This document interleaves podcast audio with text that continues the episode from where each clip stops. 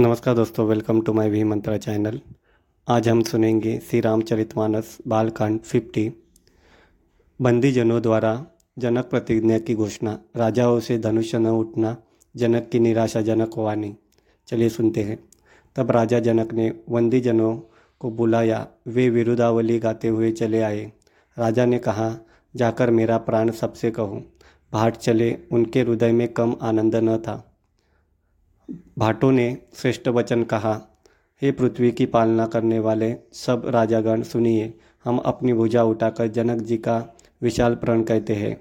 राजाओं की भुजाओं का बल चंद्रमा है, शिव जी का धनुष्य राहु है, वह भारी है, कठोर है, यह सबको विदित है। बड़े भारी योद्धा रावण और बाणासुर भी इस धनुष्य को देखकर गौ से चलते बने। उठाना तो दूर रहा, छूने तक की हिम्मत नहीं हुई।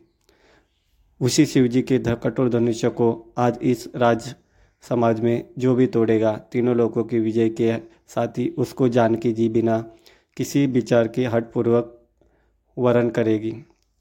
प्रण सुनकर सब राजा ललचा उठे। जो वीरता के अभिमानी थे, वे मन में बहुत ही तमतमाए। कमर कसकर, अकुलाकर उठे और अपने इष्ट देवों को सिर नवाकर चले। वे तमक कर शिवजी के धनुष्य की ओर देखते हैं और फिर निगाह जमाकर उसे पकड़ते हैं।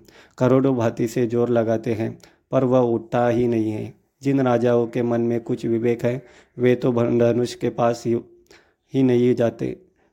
वे मूर्ख राजा तमक कर धनुष को पकड़ते हैं परंतु तब नहीं उठता तो लजाकर चले जाते हैं। मानो वीरों की भुजाओं का बल पाकर वह धनुष्य अधिकाधिक भारी हो जाता है। तब दस हज़ार राजा एक ही बार धनुष्य को उठाने लगे तो भी वह उनके टाले नहीं टलता। शिवजी का वह धनुष्य कैसे नहीं दिखता था। जैसे कामी पुरुष के वचनों से सती का मन चलायमान नहीं होता। सब राजा उपवास के योग्य हो गए, जैसे वैराग्य के बिना सन्यासी उपवास के योग्य हो जाता है।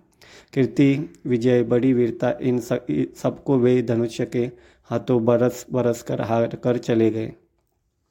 राजा लोग हृदय से हार कर श्रीहीन हो गए और अपने अपने समाज में जा बैठे। राजाओं को देखकर जनक अकुला उठे और वचन, ऐसे वचन बोले, जो मानव क्रोध में सने हुए थे। मैंने जो प्राण ठना था, उसे सुनकर द्वीप द्वीप के अनेकों राजा आए। देवता और दत्त, दैत्य भी मनुष्य का शरीर धारण करके आए, तथा और भी बहुत से रणधीर, वीर आए। परंतु धनुष को तोड़कर मनोहर कन्या, बड़ी विजय और अत्यंत सुंदर कीर्ति को पाने वाला मानव ब्रह्मा ने किसी को रचा ही नहीं। कहिए यह लाभ किसी को अच्छा नहीं लगता, परंतु किसी ने भी शंकर जी का धनुष्य नहीं चढ़ाया। अरे भाई, चढ़ाना और तोड़ना तो दूर रहा, कोई तिल भर भूमि भी छुड़ा न सका।